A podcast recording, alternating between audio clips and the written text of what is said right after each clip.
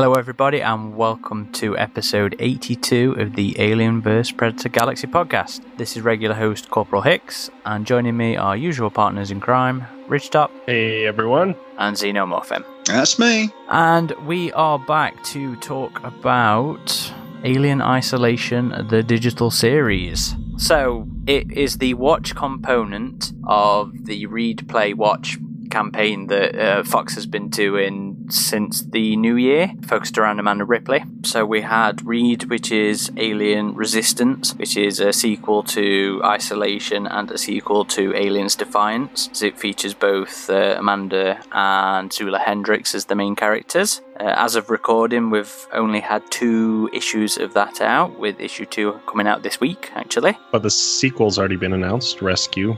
Mm-hmm. Which doesn't sound like it focuses on Amanda or Zula, though. It sounds like it focuses on another character that's going to be introduced in this one, in Resistance. Sorry. So we'll find out more about that later. And when does the Alien Isolation novelization come out? Because that was rumored was to be part of supposed- this as well, wasn't It's it? supposed to come out in January, but it got delayed, I think. Yeah, until it's Ah. June or July, uh, one of those two. I don't think it's necessarily a part of this, the read, play, watch stuff, because I think it was actually announced before any of that. Huh. I think I Okay. think I think we got that late last year, which I- I'm really looking forward to that one. Actually, I'm quite keen to see what um, what comes of that. We've had Blackout, which was the play, which I think we're all quite big fans of. I certainly love Yeah. it to I love it to bits. Yeah, when you give it a chance, as opposed to there was that backlash because of how it was announced. But I think those of us who gave it a chance, I know we all agreed last time that we quite enjoyed it. We found it a pleasant surprise. Yeah, it was short, but very sweet. Not too much replayability, unfortunately, like that. But again, just a really well crafted experience. And you could definitely tell they were fans of the Alien franchise. And yeah, it was it was great for what it was. And so, after what seems like a delay, we got the digital series this week. Uh, I personally feel like it was pushed back due to the response that Blackout's announcement had. I feel like they didn't want another repeat of um, mixed expectations coming into this. Because it came out the day after they announced it, right? Yes, yes, they dropped the trailer and then they just dropped the entire series. That surprised me that they did the whole thing in one. I feel like they did that again as a way to not let expectations get out of hand. I feel like this was pulled forward because of that leak that came out from The Observer, was it? Yeah, there were a Oh, bunch yes. of rumors swirling around and, and different sites that are reporting on it. Which potentially also had you know had the potential to set unrealistic expectations for this as well because they were saying that Axis were going to be doing all the new stuff in this which was very Hmm. much not the case and if it had See, I thought I had read that too. Didn't the cutscenes for Isolation? No, Axis did the balls. What's it called? Um, im- improvise. They did the improvised cinematic trailer for Isolation, Oh, and they did Oh, the contact That's- cinematic trailer for Colonial Marines. Yeah. Give me a movie from them. Yeah, exactly. So if I, f- I feel that if this had been Axis doing, you know, all that stuff, then perhaps we might not be as apathetic as we are to this series. Obviously, yeah, was a someone much bigger posted. budget. Yeah, someone posted a cut of a lot of their work, not just Colonial Marines and the isolation stuff they did, but a lot of stuff they did. It's like one big supercut video, and you watch it and you go, "Wow!" If they were given the budget to do an actual short film with Alien or Predator or the AVP, that would be watched to the absolute hilt by Hmm. pretty much everyone.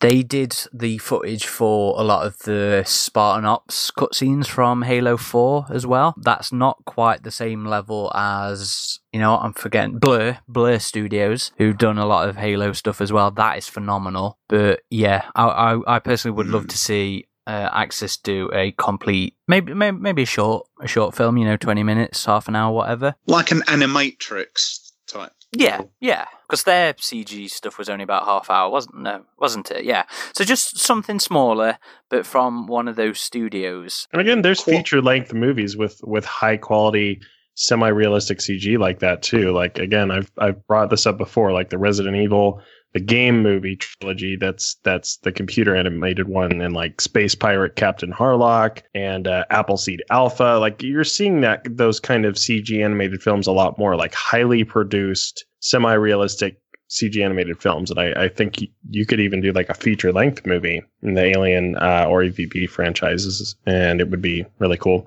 It would be cool. Yeah, well, it, but- it's always you prefer gonna be quality expensive. over quantity. yeah. So Oh yeah, I think the clear thing with this thing is it was done on a shoestring budget compared to you Yeah. know that kind of stuff. and it shows. Yeah, it does. If this had have been a fan production, I think we'd be singing a different tune. But because it's from Fox, you know, we've got this impression that it's going to have to have been something big, something, you know, impressive. Mm. Which does not seem to be the case. It looks cheap, and I'm sure it probably was cheap in the grand scheme of things. You know, what they spent on it probably wasn't cheap to me and you. But yeah, in in terms of you know the theatrical stuff, I'm sure this this was a drop in a very very large pond.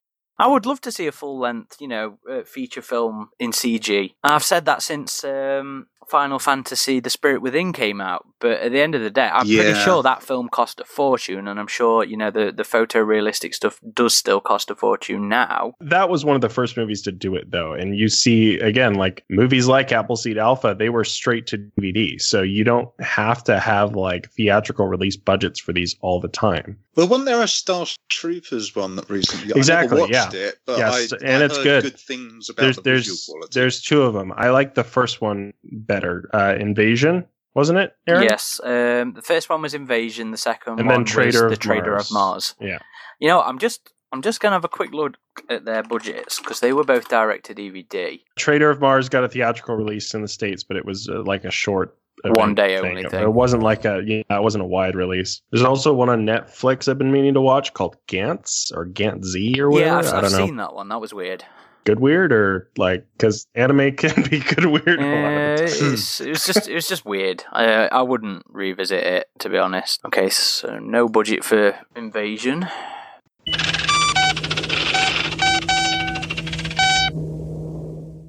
So Amanda Ripley did not have an in-game motion captured model because that was the player character. She didn't have a head. What did In Kezia. Burrows do? Because she did motion capture as well as originally Yeah. doing the audio. They were the CG. They were the CG cutscenes. Oh, that I was believe. the- oh, okay, right. Yeah, but they Bec- could have used that data. That's sort of similar because in this they do have an Amanda Ripley sort of moving around. I know the lip sync stuff is all that great, but they do have a sort of walking around and stuff. So I don't know I- all the details behind the game's production. All I know is that since the player character was Amanda, it's just like Resident Evil 7. Like the head was not rendered in because that's exactly where the camera is for the player. Like you can do a camera mod and zoom out, and the character just won't have a head because that's where the camera is. Yeah, I don't know. On Yeah. this one, you do see Amanda's shadow when you're playing, though, don't you? In some Yeah, places, yeah, yeah. it, and yeah, the shadow's rendered in, but the character just doesn't have a head, which is weird. And you can notice that in this series, like her head, and and when it's in the game engine, because because there's really three different things we have here in this series, right? There's there's the epilogue, which is you know spoilers if anyone hasn't finished the game, but it's entirely after uh, Ripley gets knocked out of the Torrens because there's an alien infestation on that ship as well, and she's just floating in space and she's just kind of talking to keep herself calm and she eventually kind of reminisces about her whole experience on Sevastopol to anyone who's listening. And that is actually the best part of, of this, the series in That's opinion. entirely new. That that's completely brand new render of everything. You know, the environment, the models, everything. That is completely brand new, and that is where they clearly spent most of the money. I, I personally feel where they spent most of the money on this project, and I think it shows. I feel like if they hadn't have bothered doing the rest of it and just done an extended epilogue that was polished to hell with everything that they got to spend on it, it would have been a much better effort. oh, for sure. That's what they should have done. This should have been Alien Isolation, the epilogue. Mm, yeah, agreed. But anyway, the other bits are when she reminisces, it goes into these flashback sequences that are in engine, and you can tell they had some sort of cinematic camera tool because I've, I've been doing like screenshotting in Alien Isolation. I was wondering if they were using that free floating camera mod. I don't know if it was that one specifically. I think uh, I think we saw on Twitter someone had said they had developed something specifically for this series, but yeah, um, they would have needed to for some of the shots they did. To be fair, the the stuff using those tools, um, when it was focused on Stompy, were beautiful because let's face it, Stompy's beautiful in the game. You know, the models models wonderful, and that is probably the best, second best of the footage from this after the after the new stuff for the epilogue. Yeah, but the pro- the problem was this focused primarily just on Amanda, and so her character model in the in-engine scenes, uh, when showing her, because because we're not in first person anymore, these are third person cutscenes where we can see her interacting with other characters. You can tell it wasn't motion captured because she's kind of just moving awkwardly. Mm. Uh, as if she was just ma- animated on a computer and her arms are just kind of jutting out. And when there are close ups on her face, the, the little animations are very, um, I don't know how to put it, but um, They're the, not the great. lip syncing Yeah. just doesn't work. Um, they don't match up at The, all. the the facial expressions, the lip sync, it's just it's it's not up to the caliber of, of the, the cutscenes that they you know make up No. a, a good bulk of, of the of the show. There's a very obvious disconnect between the different sources of the footage, and it shows in the quality of the different sources. I think they were. I mean, from my perspective as a CGI artist, I don't do animation, but I, I do talk with people who do animation. From my perspective, I think they were planning to polish that up. And they just didn't get the chance to because there are a lot of moments where the camera deliberately does like a close up of character, especially Ramanda's face or something. And it's very obvious the way that the it, you- it looks like someone's just got an orange and they're just going wow wow wow wow while there's a character who's deliberately pronouncing T's and Z's and S's and things like that. And you should see the lips move. It's relatively simple to do. You just got to get the timing right. And you don't see any of that. But because they're doing deliberate, you can tell they sort of storyboarded out. They were doing shots where it's close up. The mouth is very prominent while characters are talking. If they knew there was a 50 50 chance of not getting that lip syncing right, I think they would have chosen different shots. Like they would have, they would have just looked at another character not talking or things like that or done an over the shoulder thing not done it right face to face sort of thing with a camera so I think they probably planned to polish that up, but for whatever reason there, they didn't get the chance to, or the method that they were planning to do it didn't work at something like that.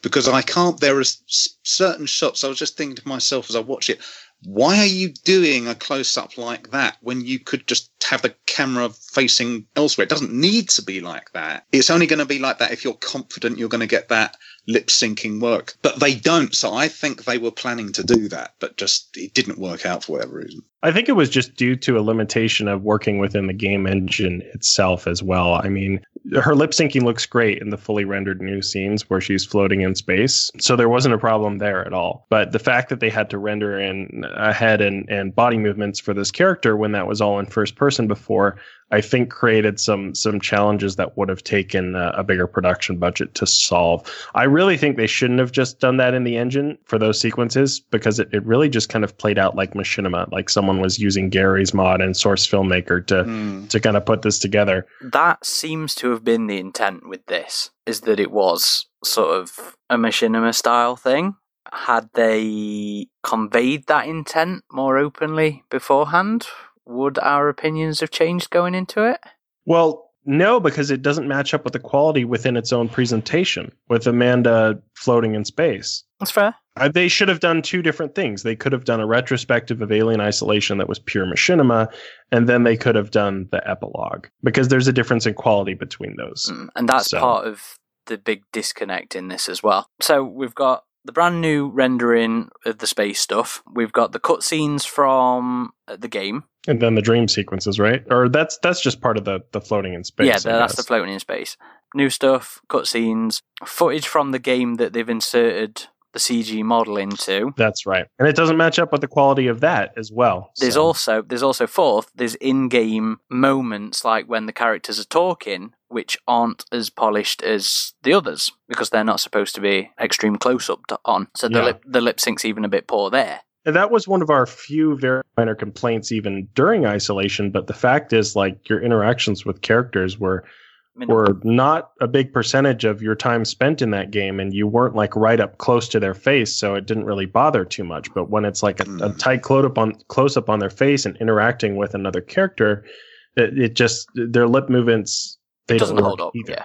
Um, I had a quick look, by the way. I couldn't find the budget for Starship Trooper stuff, but the Spirit Within, like you said, that was a very early one of these style of things, and it cost a Yeah. fortune. It was 137 million. But then when we get to the newer stuff, it's a lot smaller, but still a lot more than what I think was probably spent on this. So Resident Evil Vendetta was uh, 1.6 mil. This in dollars. really Yep. that low Yep. jeez that is yeah like you should watch that movie seriously like it seems like it's Mm. produced for more than that um, Gantz Zero was 2.2 million. And then we get to Captain Harlock, and that was a fair bit more. That was about 25 to 30 million, which it looked like that was a bit of a box office bomb. That only took about 20 mil back in the uh, in the box office, so that one didn't do quite so well.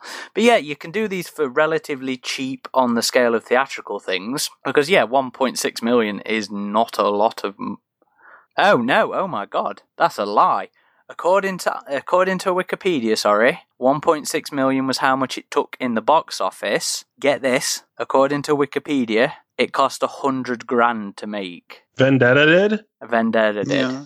man that's insane I can believe it. See, with this Yeah. though, I I think see, I think somebody had the bright idea by saying, and they were probably in talks. How what format should we do this? And someone came up with a perfectly reasonable I- idea of a cost savings exercise, and they think, well, Creative Assembly, you've got the rights to use that stuff. It's all pre-made assets.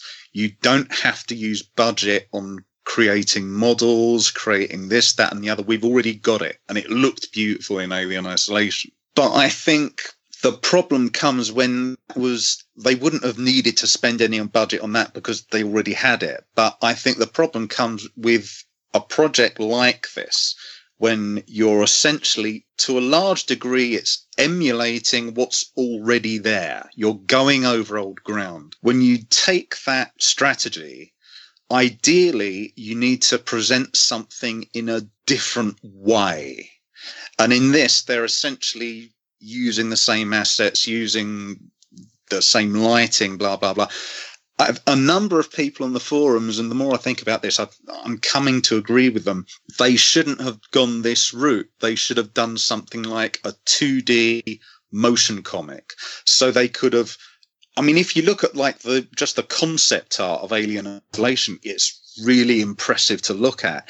If they'd have done something like that, where it was a completely new art style, but a motion comic, it's it's again, it's something you can keep to relatively low budget. But I think that would have been a way for people to have looked at this, and even the people who were already familiar with Amanda Ripley's adventures, they would have gone, yeah, I'd like to see that in a different art style or a, just a different way of doing it. Whereas the way they've done it, there's nothing wrong with it, but because it's essentially retreading ground that the people who are already familiar with it, that you see it in the forums, they'll say, ah, well, they've added some bits here and there, but I'm, I'm not too interested in seeing it. I think if they had gone for presenting it in a completely different format, or certainly a different visual style, something people had not seen before, I think it would have got a lot more interest.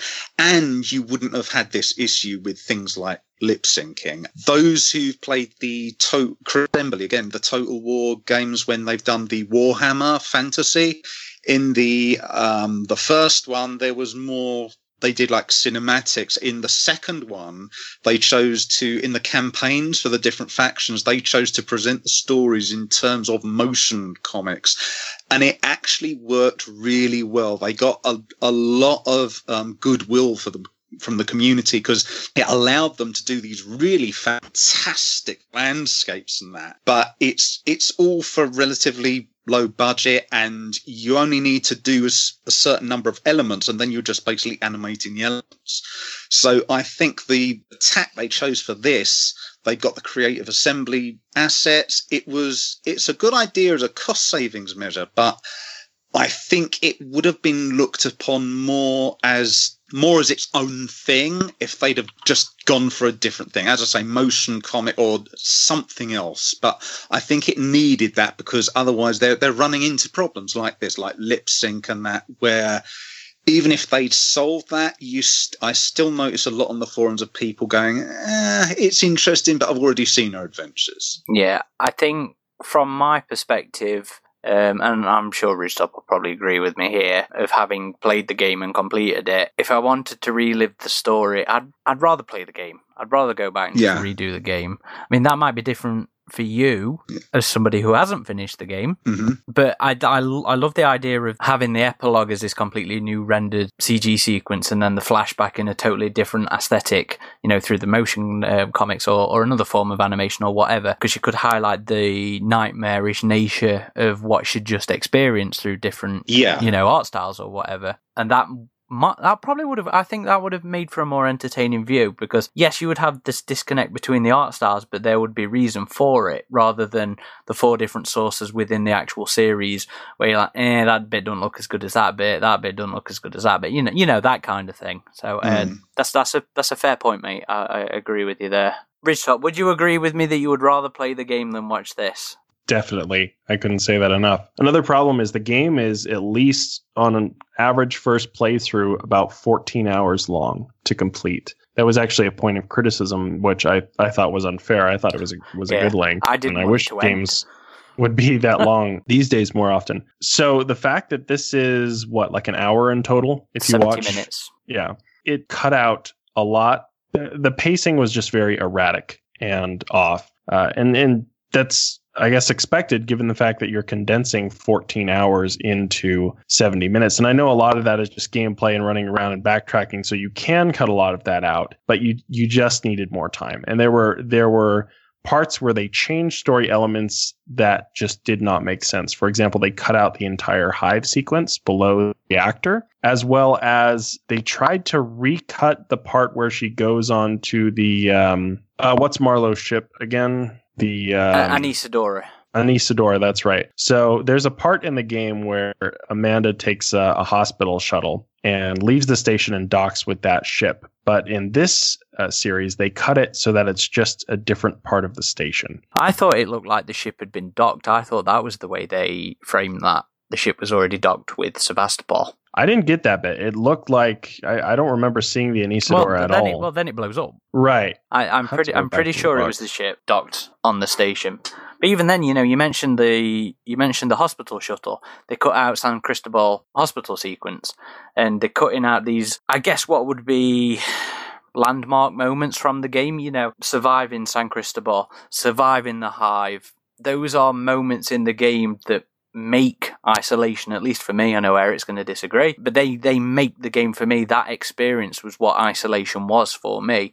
And losing those losing those in this lo- lost important experiences in the game and even even more is you can't fully replicate the game's feeling the game's tension the game's difficulty with what they were trying to do with the digital series Yeah, I, I mean, I, I totally agree. the The digital series just doesn't do the game justice. It's really as simple as that. The only part that really does is the epilogue sequence, which was cool to see.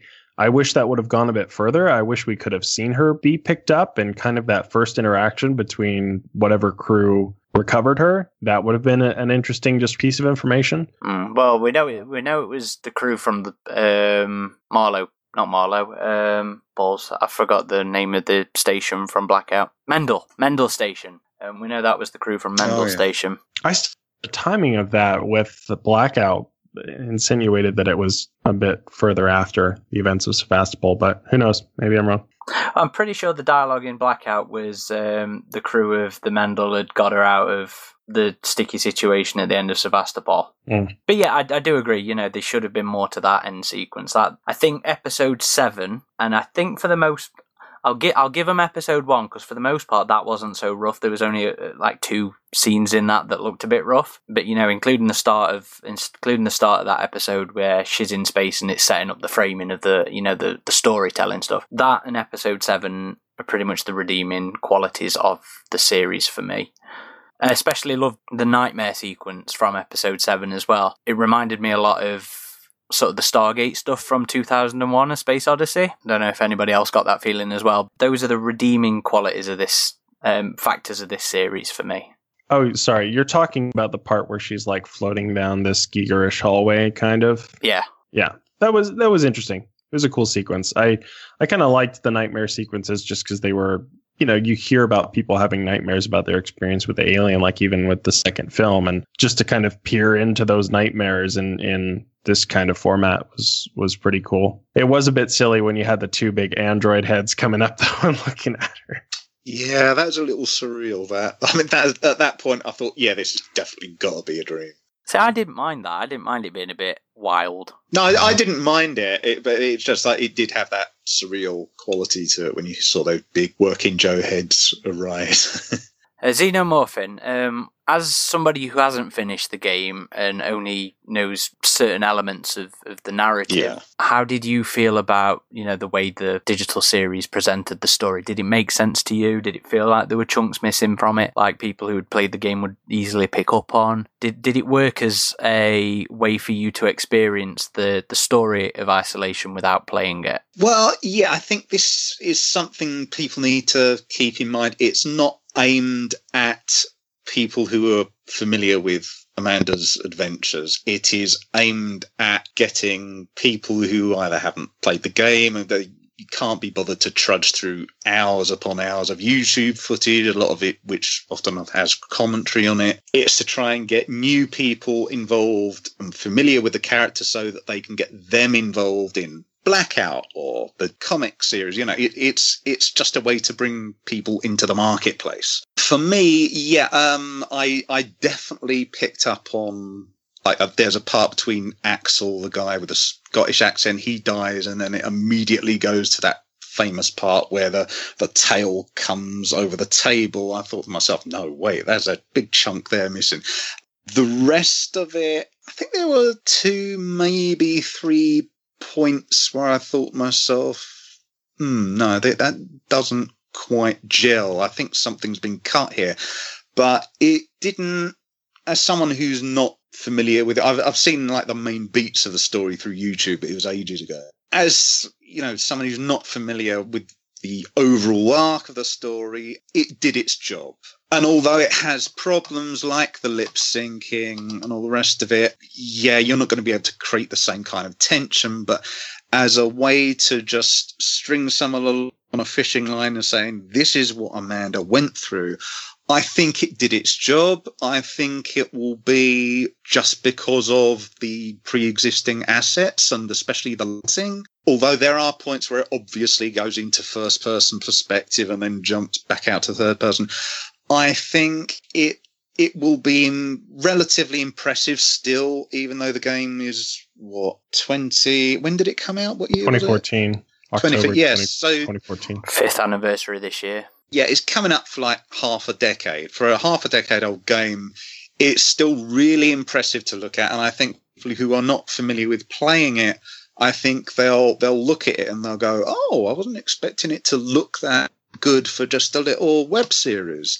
Um, for what are called webisodes, uh, this is actually quite good for getting the uninitiated into it. But yeah, there are problems with it. But I think when you take off your I am an alien fan, I have played Alien Isolation hat, and you just put on your I'm a casual audience hat, I think it, it does what it says on the tin. It it it does its job. It's serviceable, and there are. I I will say I particularly enjoyed the new narration, which helps to bridge the different scenes. Yeah, Andrea Deck is just wonderful Yeah, as Amanda. And I, think love that, her. and there was there was there was uh, two or three other characters I think who did some narration in it, but I think those really helped it, and that that was really well done. I believe the other sort of narration was just existing dialogue from the game moved on to different clips and stuff like Oh, that. okay. The only new that might have stuff been so, was was Amanda uh, was Andrea Deck stuff. And you know what? If anybody listening out there knows um, Andrea Deck, please get her to get in touch or, or hook us up with her. Because I've, I've tried messaging her on Instagram. I've tried emailing her agent. Uh, I would love to speak to her for, for the podcast or for the website or whatever. I really would. So you know, Yeah, I, th- I think Help her her new lines. She did. She did a, a stellar performance this as well. Um, I will say, from what I remember, Sigourney Weaver did the line. It's Ripley's message. Didn't Yes, she, in the game? that's that's Okay, yeah. She didn't sound like Sigourney Weaver. No, it didn't, one. did it? No, It was way too distorted. I, I don't. I know it's meant to be a like of a. This is Amanda feeling a little traumatized. Things a little bit. Oh, I'm in a dream. But I think they should have. When you get someone of the caliber of Sigourney Weaver doing the lines, leave that shit alone, man. It's Okay, I've- so I've well, here here's here's the deal. Really well. Okay, so you bringing up Sigourney Weaver voicing Ripley actually reminds me of my recent visit to the Alien 40th Anniversary exhibit at University of Southern California, in which I interviewed Alex Ago. And apologies uh, if the pronunciation on last name is incorrect there. But uh, he was saying that one of the difficult things to lock down for that was pictures featuring Sigourney Weaver because she had to sign off on on all of those. So I was just wondering if she maybe just didn't sign off on her voice being yeah, used maybe. in this context because that was a really weird scene in which you just have this very kind of like basic sci-fi computer voice come in and, and do the re- the reading of, of Ripley's message when it was this really It emotional sounded- scene in the It, game. it was Andrea. I'm Yeah. sure it was Andrea with Yeah, some it filter on sounded it. like Amanda Ripley. It didn't sound like, uh, and there were a couple of inflect because I was deliberately listening to because I thought this this shouldn't be Sigourney, and there were two or three little intonations. I thought, oh, maybe that's Sigourney, but it it's for the life of me, it sounded like Amanda Ripley, not Ellen Ripley. It So, probably yeah, it could have been it could have just been Andrea Deck reading her lines and they for some reason Mhm. changed it to the robot voice to make it sound like the computer reading it to her. But yeah, either maybe they just didn't want to pay royalties to Sigourney Weaver or she wasn't going to sign off on this or or what. But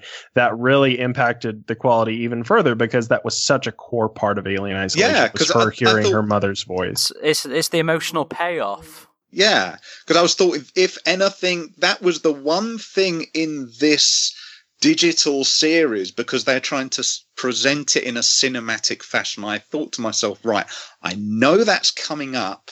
If you're gonna sort of angle anything towards what that is, that medium is suitable for, it's going to be that point where Amanda hears her mother.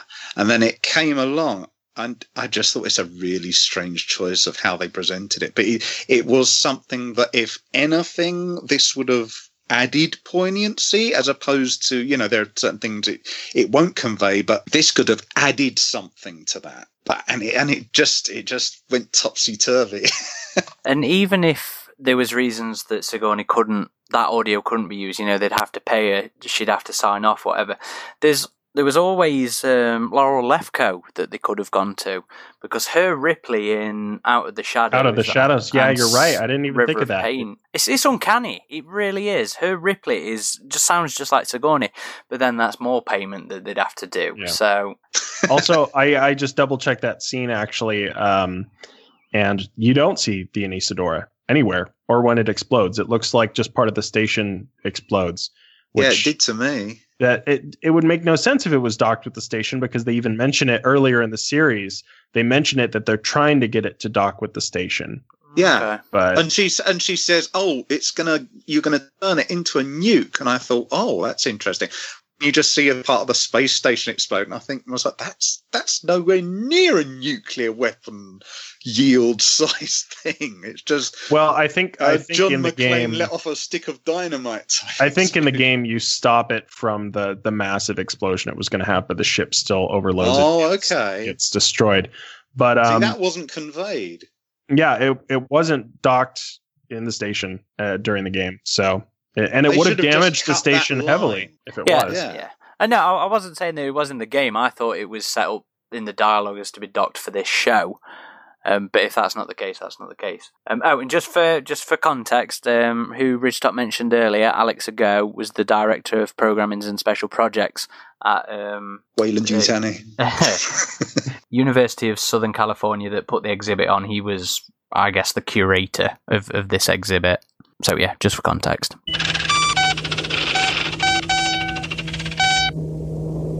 So there, there was a few interesting moments with the new footage that they did in this show that I thought was, you know, uh, uh, huh, okay, that's kind of cool. You know, there was a framing of the alien approaching Amanda that looked like um, some of the framing that Axis had used in the improvised trailer. You know, with her head just sort of like behind, um, you know, a piece of machinery and the alien approaching her. Yeah. There was another moment later on when Amanda got under the vents, uh, under the flooring in the special projects lab. I can't remember the name of the the the lab now. Um, Jupiter Labs. Yeah. Yeah. Um, so when she's about to you know, uh, blow the alien out into space. There was a moment where there was a shot from under the vents looking up at the alien that was kind of like an aliens moment where Newt under the vents looking up at the Queen. That Gemini Labs. Gemini, Gemini Labs. Labs.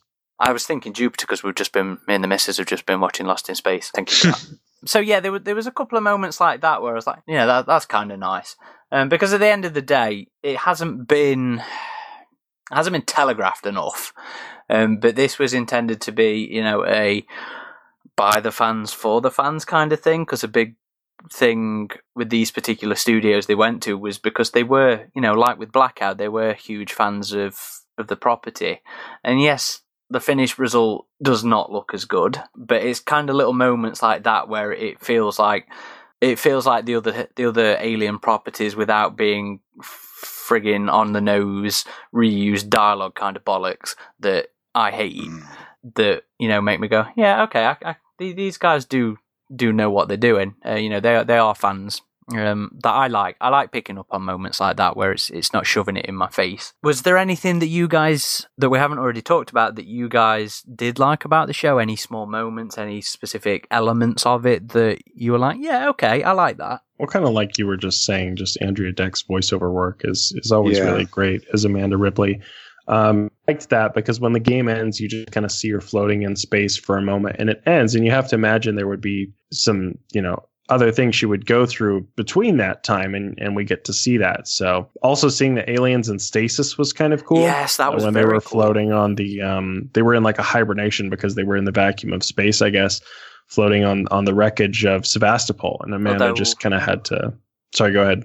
Uh, although I do wish they hadn't have had the models with their mouths yeah, open. that's what got yeah. me. They should have had the closed mouths. Yeah, and there was a few hissing sound effects that made it sound like they were still active. I think I agree with you in that the, that sequence was fucking awesome, and perhaps it might have been interesting to have actually, you know, we had this idea earlier of an extended pro uh, epilogue. Maybe have like one of the aliens actually active and moving about after a during you know, um, the end sequence. That might have given more meat to uh, extended epilogue. But yeah, that was cool. I love that. The moment when she's flying past, flying past them in stasis, and you know that oh shit expression on her face, even though she's realised that they're asleep for lack of a better word. She's still shitting her pants as she's going by, and I liked that. I thought that was really cool. Yeah, it's it's just a shame that that the quality of that doesn't match up with with the machinima type segments, and that that's the real problem here is the kind of disconnect between the feel of those for me. Um, there's a couple of other scenes too, like where Amanda's escaping at the end. Like this is one of the most tense parts of the game with uh, the fire and stuff, and they just cut to the the Torrens and they use earlier footage of Verlaine talking when she's initially like contacting the station and it just doesn't work because she doesn't look like it's an intense situation at all. I don't know if you guys caught that or not, but I can't say I did. Yeah, it's it's just the bit where she's extending the maintenance platform onto the Torrens, and then they show Verlaine talking to her, and it's just reused footage from when they're initially trying to contact Sevastopol. Fair enough. Hmm. Uh, what about you then, Xenomorphin? Any particular elements other than what we've spoke about already that you know made you like, yeah, okay, I like this? Um, yeah, as I said, the the narration really helped. I definitely got. Um, I'm guessing it was deliberate. It. I, I did pick up on a very gravity-like vibe, um, as in the Sandra Bullock film uh, when she, you know, she's trying to keep herself awake through talking. Um, that's basically that stretches through the whole thing. Um, I, I, appreciated that. I, I, I felt that lent sort of a narrative reason for her revisiting her adventures. She's just tr- she's just trying to think of the most obvious thing she can keep talking about, and it is her adventures. Yeah, I mean, I, I know we keep pointing out like the negatives in it, but there, as for something which is a short film, collect. I'm guessing someone will at one point collect all seven episodes. Somebody already video. has on the board. Yeah. Yeah, I, I guess they would. Well, someone's also cut the um, cut all the epilogue stuff out and made like a ten minute thing where it's just her floating in space. Oh, okay, that could be interesting. But I fe- one thing we haven't mentioned is obviously that it is free. Yes. So for for something of this quality, which is free to view, it is you know there is a reason for Fox doing it. As I say, they want to get the uninitiated into Amanda's adventures, so they will buy the comic, they will buy Blackout, they will buy the upcoming novelization. But I think it for what it is, it works relatively well.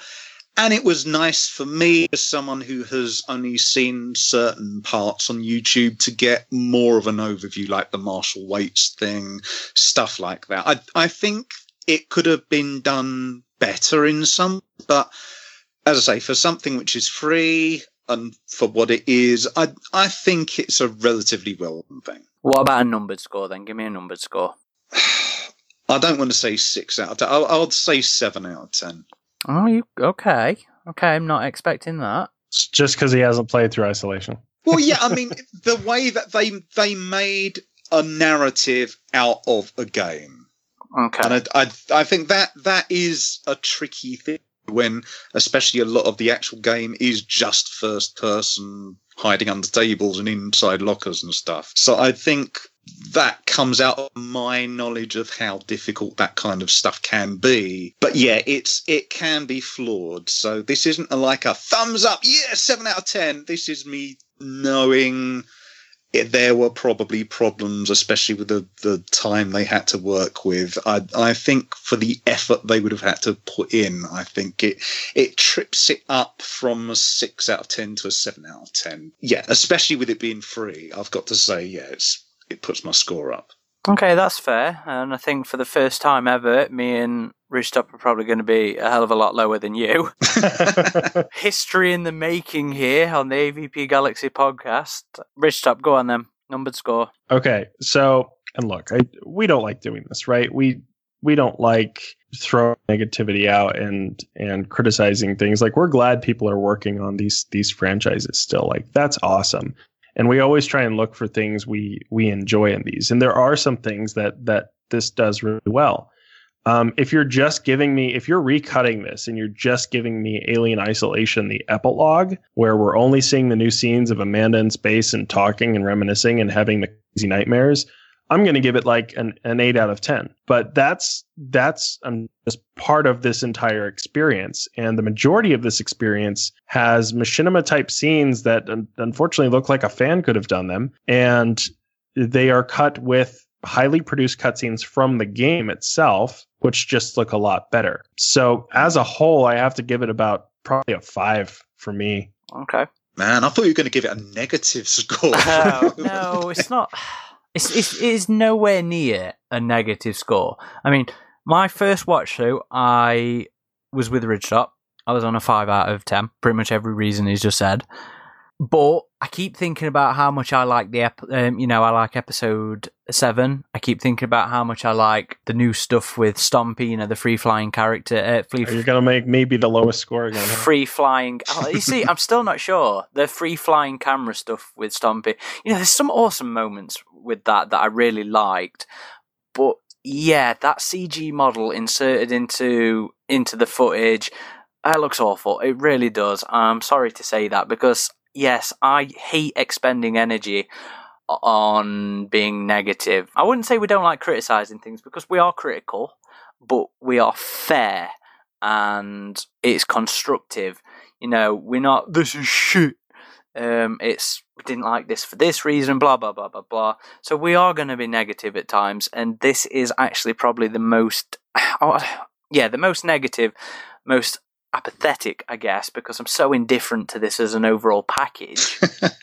I personally have felt for a while. I mean, the Predator's slowly beating me down. I no longer find that as enjoyable as I did, and I think that was a six. I think that's down at a three for the minute with me. That's down there with AVP Requiem as far as I'm concerned Really? at the minute. Yep. That's lowered that much for you. Yep. Damn. I didn't know that.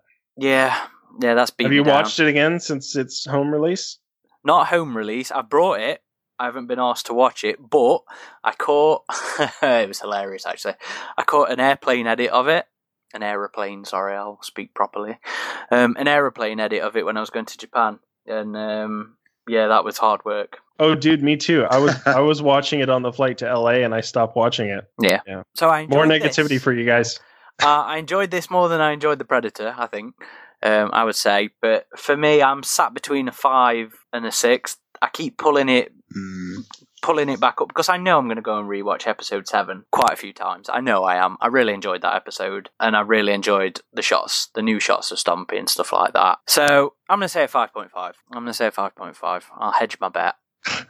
I think it's fair to say it's a flawed experiment. Yeah, I I love No, the no, concept. I agree. The concept is great. The execution has real problems. Yeah, Um, but but only part of the execution. Uh, again, the parts where she's floating in space, the lip animations look great. It looks natural.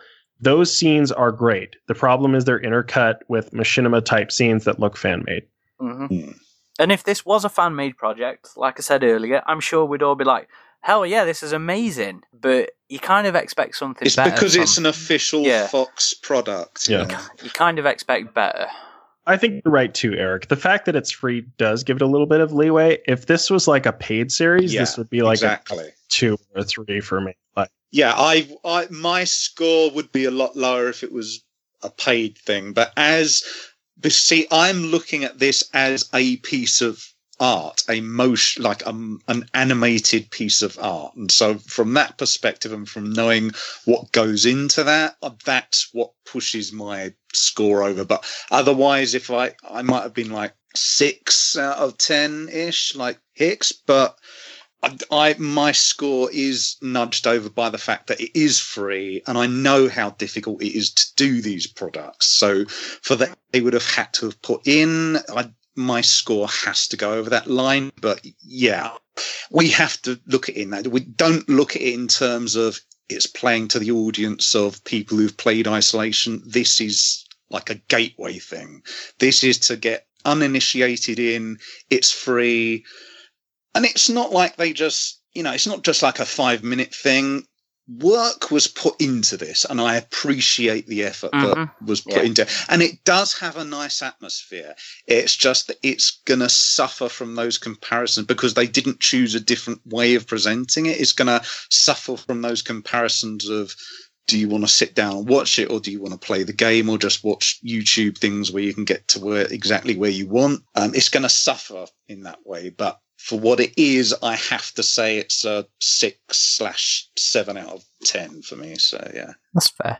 And I would also re emphasize that I do want a larger scale animated alien slash verse slash predator escapades. You know, I, I I would love Mm. an adaptation of Labyrinth done in anime style or done in CG style or, or something completely new, whatever. An adaptation of AVP, the original comic. or destroying angels. Yeah, oh god, or Destroying Angels. Let's let's Fox would never do that The- though. let, let, the let's first Prometheus AVP away a little comic. bit. the first avp one is perfect for a cgi adaptation Mm, I, I honestly think the theme of, of Ryushi and all that, like I would love to see that as just uh, an anime anime, like Yeah. straight up Japanese anime adaptation. But just, just the new stuff was awesome. Give us some new stuff um, from this from scratch. Give us access enter, um, you know, Axis Animation or some other studio. make it more original basically but but the problem is this is a retread and it's a retread in every possible way from the visual style up Mm, It's not an adaptation, is it? It's no i'm but as i said i really like decker's bridging narration i think that really helps it in ways i, I didn't anticipate so yeah. there are definitely parts about it which work much better than i thought they would Also, I don't know if you guys noticed this. I'm going to do another nitpick here, but well, it's not really a nitpick. It's a problem.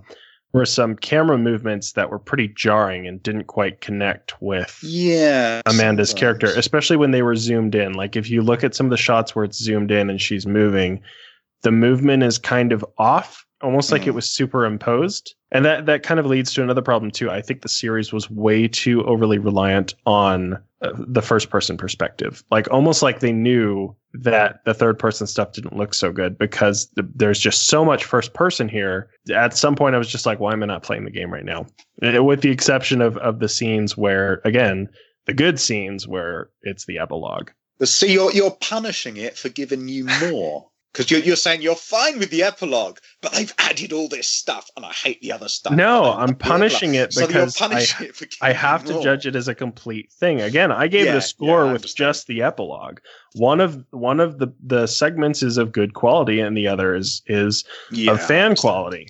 Which and and again, I, I say fan quality, but fans honestly do really fucking good work. So I'm like, that's not what I mean. I just mean like it looks like somebody got on Garry's mod and edited this with with the minimum resources they had. So Fox, whoever the you know the the the people who make the budgets, give the people making these more more money. resources. Yeah.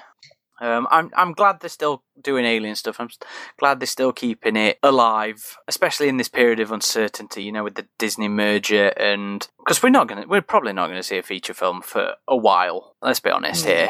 Um, Yeah. So, I mean, I always say, you know, it's not the golden age of the '90s, but we are still doing well for ourselves.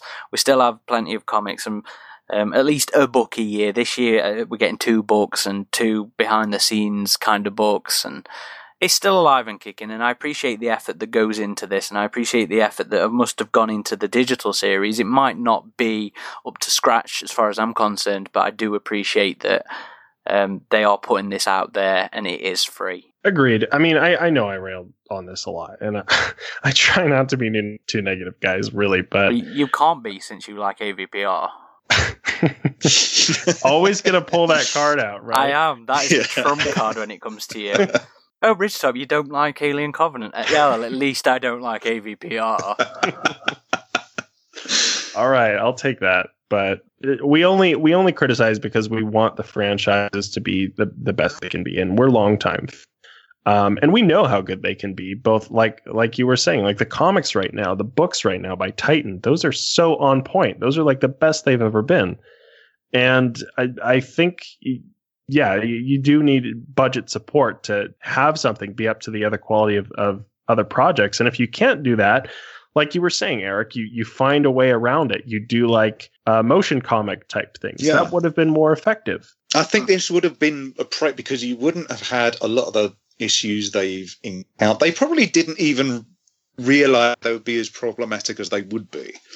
But I think probably if they had the chance to do it over again, they would have gone a different route like that. Because I, I think it would have you you would have got the audience of people who've played the game and they want you know a different perspective on the same thing. And the, as I say, the problem is is the mostly the same perspective. It's just sort of a third person way of doing it instead of first person. But I do think a different visual style, or maybe even from a different character's perspective, something like that, you know, you need an unexplored way of doing it. Otherwise, you are going to get people saying, "Oh, I Hmm. might as well just play the game." like if there was perhaps another survivor and he Yeah. was relaying or her um she sorry was relaying their experiences in Sevastopol to Amanda to help keep her awake something like mm. that Well, how about if this had been a prequel to Alien Isolation and they could have still used those same assets, but it would have been what happened before Amanda Ripley got there, presented as a narrative. That Like would have got like a lot the, more the downfall of interested. Sevastopol or something. Yeah, Right? something like that. They they could have used the same assets, used the same principle.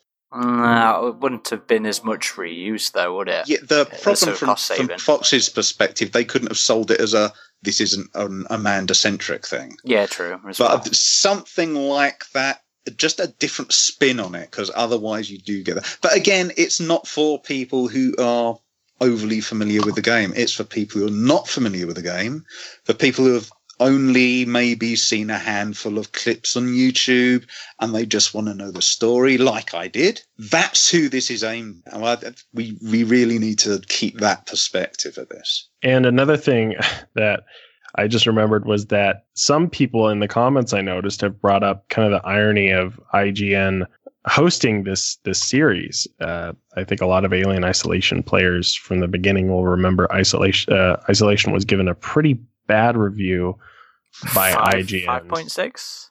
I think it was one of Five point nine, I thought. the uh, the worst reviews the game received because I mean the game did receive a lot of high reviews. Like PC Gamer gave it Game of the Year. Yeah, and I, I do remember people critiquing IGN's review itself as some of the points seemed a bit unfair. hmm So just ki- kind of the fact that Fox approached them after that, and well, I don't know if Fox approached them or they approached Fox or whatever, but uh, to host the series, it's a little ironic, I guess.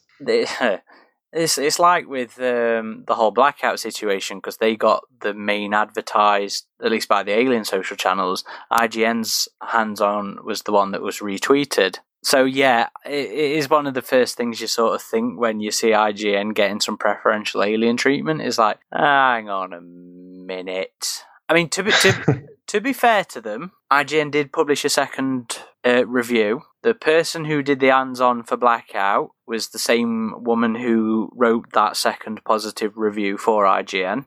So it's not like it was the same guy who trashed the game giving, you know, Blackout glowing um, you know, a glowing hands on. It's not like he necessarily has any involvement with this hosting situation. I assume there must be some sort of realistic reason for this. I mean, Fox don't own IGN, do they? They're a completely separate company, I think. But yeah, there, there must be some sort of marketable factor in this. Is is is the IGN's viewership higher for this kind of thing? Would- Did it make more sense for them to host it rather than Alien Universe to host it themselves? I don't know. I mean, they still remain one of the the bigger gaming journalism out outlets, but yeah, it just is kind of a strange decision because I remember when that review first came out, how much people just railed on them for that. I didn't even know they did a second review. Yeah, I'm looking for that now. Having a hard time finding it. Yeah, I, I looked into it when you know when it cropped up with the with the blackout thing because I was like, I'm, I'm sure they, they ended up having to do not so much a retraction as as offer a second opinion, and they did. Like I said, it was the same woman that did the hands on with blackout. But I think IGN's always going to have that sort of negative um, history with Alien, thanks to that shitty review. And that's not that's not to say these things can't have bad reviews at all. Oh, for sure. No, there's- a lot of games where negative criticism is uh, totally merited. you don't want to also be seen to um, rewarding only those that do you know positive reviews either. Right. You you see a lot of I guess fans getting upset even with games these days that are widely negative reviewed like Fallout 76 or even more recently Anthem. Uh, you see a lot of fan defenders calling reviews unfair, but uh, I think they're with Alien Isolation specifically, and obviously people have different opinions, right? We're human beings. I like you said, Aaron. I like AVPR, Yeah. but uh, And, and Eric isn't a massive fan of this game. From what I remember of that view, I personally can't say I actually disagree with it. The game is hugely frustrating and it it does have problems. I am also aware that I am in that niche for whatever reason where I get a lot of glitches and a hell of a lot of AI cheating and a lot of other people don't. Yeah, But you're, I'm aware very of much in a minority there, aren't you? For- Yeah, for, for yeah, the but most- I, I recognise that. But Yeah. um, yeah, I I do remember that review, and it's saying that it it does have repetitive things, and because of that, the the the very atmosphere of fear the game is trying to create. There is a danger of that wearing off because you have that, you know, familiarity breeds content. And I definitely got that. There are moments where I just, the game tried to make the alien scary, but because it was like the 10th time in a row I died on that exact same point, I just went, oh, for fuck's sake. And I, I just wasn't scared with it. But the fear factor had completely gone for me because I had just got so frustrated at that point. And I'm sure I'm not alone. And, but, you know, I, I don't think that's going to be an issue with the game as a whole. But yeah, there are. I think it's one of those beauties in the eye of the beholder things where that particular reviewer had negative experience with it, like like I have, and and the other reviewer had more positive. It doesn't mean to say the first one was wrong. It just means to say their views don't tally with the majority. of majority. Yeah. yeah, that's Yeah. all. That's all. Uh, I'm I just pulled up a couple aggregates here on Steam. User reviews are very positive, and that's out of 17,000 reviews. we're looking at Metacritic, it has a critic score of 81. It has a user score of 8.4. And if we're looking at OpenCritic, uh, it has a top critic average of 80 and 73% of critics recommend it. So it, it was mainly positive reviews. Yeah, there's no and IGN was, that. is almost the lowest one on the list of all of them. And I, it's been a long time since I've read the review, but I remember just a lot of the criticisms being like, that's kind of a positive in an alien game. It's almost like if, if you remember even further back, Aaron, to, AVP um, 2010. AVP 2010. Was Was, it that Game IGN? Inform- as- No, No, it was Game Informer. Yeah, yeah, it was uh, I don't Ben like the Reeves. aliens I can walk on remember. walls. Yeah, I remember that review. Yep. Um, a lot of fans railed on them for that too. Some reviews do deserve criticism when they are criticizing key elements of a franchise. It shows a lack of, I guess, awareness for what they are reviewing. yeah. But yeah, I, th- th- there, there is an irony in it, and, and it will always be picked up Yeah. any, t- any time IGN's given something alien related. Like I say, there, there must be some realistic reason for it that Fox went down that. But yeah, you're never going to escape that. I would think it's specifically to do with the viewership of their YouTube channel because it's nothing to do with the site. It is just being re- released through their YouTube channel. So I suspect it's something to do with the metrics. Uh, It's hosted on their site as well, but yes, it is on on IGN's YouTube and it is Yeah. on their streaming on the site.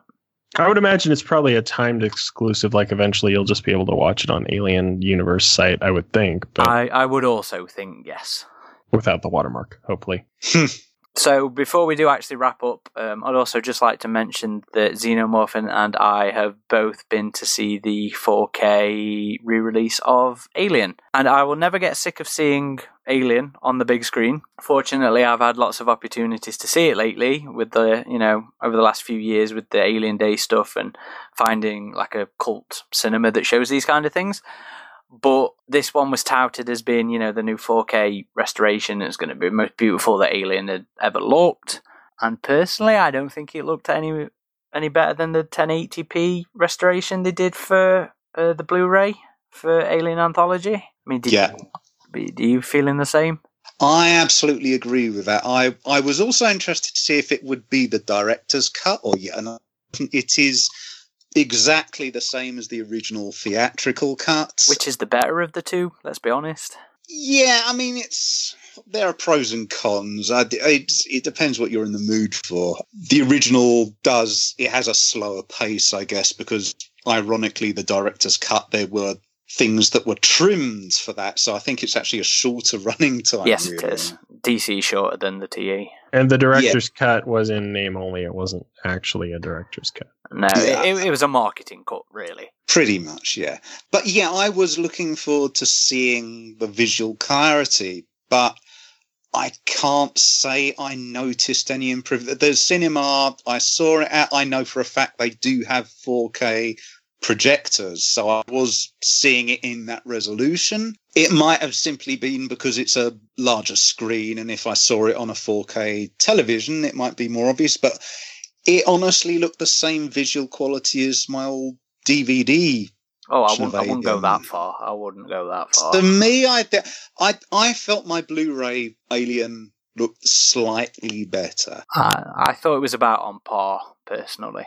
There, there was one scene that I did think, oh, that, but I don't know if that's that because it's been polished up or the old version looks like this. And it was the scene where um, Brett and Parker and Ripley they're looking for what they think is the chest burster, and it's them at the end of the corridor, and they shine a light down it, and you see everything is completely in crystal clear focus. The reflectivity of the metal that looked a beautiful shot, but again, I don't know if because it's been ages since I watched my old version. Um, it might have been that stunning quality originally. Um, the rest of it, yeah, to to me, it looked like bog Alien. I didn't perceive any obvious difference in clarity, but again, on a smaller screen like a 4K television, I might detect the difference. I can't say I noticed any difference on the big screen, but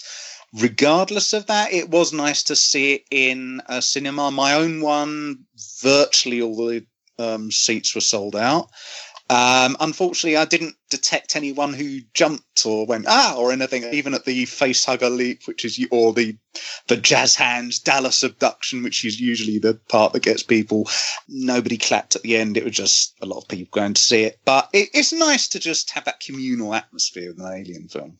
I, I had clapping, which I always like. Um, I also had a near enough sold out showing, which is great. But I, I'm I understand I'm a bit of a pleb when it comes to those kind of technical reviews, so I'm I'm actually quite looking forward to seeing what the you know the expert DV uh, not DVDs, yeah the comparisons yeah, yeah uh, the the expert Blu-ray reviewers um, have to say on it all because um, I don't have a 4K telly at home either yet. In the minute, I was nah. considering upgrading for this um, new new Blu-ray release, but I think I'll wait to see what what the reviews uh, what yeah. the reviews have to say. Yeah, there still haven't been any announcement for screenings in the state. I think unfortunately, I did see. Um, so I've seen Alien a couple times in theaters. I saw the original director's cut release in 2003, and then I saw it for the Alien Day event last year, which is really cool. I still have never seen Aliens in theaters, which I would love to.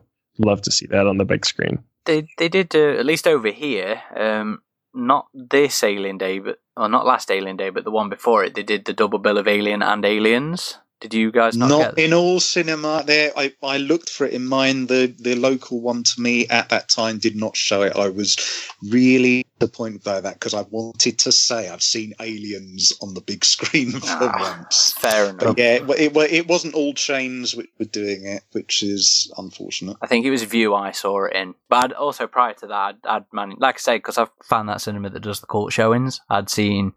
Ah. I'd, I'd done a marathon of the whole series I say the right. whole series. At the time, it was Alien to Resurrection. Yeah, um, quadrilogy. Yeah, that was with Deshande. If anybody remembers him, he, he used to come on and host um, host Indeed. the podcast with me. it's funny. We got to Resurrection. I wanted to go home. He made me stay. but yeah, you, you're forced to say and watch it. But did you have a slightly better appreciation of Resurrection from seeing it on the big screen? No, not then. I mean, I, I okay. think I think I've mellowed to it a bit more now because there's I can appreciate more stuff in it I enjoy, but the the the, the format made no difference to me at the time. That is the first Alien film I ever saw in the cinema back when it was first released. Also, in regards to the 4K, just noticing a difference. I've heard that when you get to ultra high definition resolutions like 4K, and even now they're getting into 8K a bit, distance to screen is really a factor in noticing differences. So I'm wondering if, uh, like you were saying, Eric, just you wouldn't really pick up on it on a projector, but once home on a 4K TV, given depending on the distance you are from your TV, you will pick up. Yeah, it's, it's possible. I, I was sitting just three rows back on the screen, so I would say I was, you know, relatively speaking, fairly close to it more than most people in their world. But um, yeah, it, it just looked like an ordinary screening of Alien. But having said that, it, it's nice to have a, a, cinema screening of an alien film where not just you and maybe a couple of other people, but the, the place is packed with everyone. Um, even though there weren't any jumps or anything, it was just nice to see it with other people. Yeah. Yeah. And I think the Blu ray releases, the releases are going to be around Alien Day, are they not? Aaron? Yes. I think it's just before Alien Day, I think. And and there's a new Steelbook. The artwork is interesting. I like the, I like the Steelbook artwork. I'm not so sure about the regular one, and even the steelbook on the back of the steelbook, I think you have like a photoshopped NECA alien figure, and on the regular one, it's uh, I think the sideshow and I always think that's weird with the media releases when they do like mm. the photoshopped in collectibles. I'm yeah. Like, or when they or when they do the wrong aliens as well. I mean, I remember when yes when they did the steelbook releases just around when it Requiem was coming out, and you had the Predator Two cover with Wolf on it. You had the Aliens yeah. cover with um, the AVP Alien on it. Oh god, that one. It's always weird like that. Mm. You also have a lot of fan art that does that, and you can always note it that like an artist does, like Ripley and Newt, and behind it they've got the AVP Queen or Requiem. Yeah, that that CG promo art. Yeah, and you can tell what they've used for references, and you've gone, oh, if oh, that was a brilliant bit of artwork. If only they used the right design. But anyway, I, I know we weren't going to talk much about that, but just thought we'd uh, get that in before we finish. Yeah. So thank you everybody as always for listening. Um, if you aren't already, you can follow us on our various social channels. We are on Twitter as at AVP Galaxy. We are on Instagram and Facebook as Alien vs Predator Galaxy verse as in VS. Uh, we're also on YouTube as Alien vs Predator Galaxy. We've got a TeePublic page as well, um, selling our low um, shirts and other products with uh, our various logos on. And we should also have two new exclusive designs for AVP Galaxy at some point over the next month or so. Do you reckon? Up? Something like that.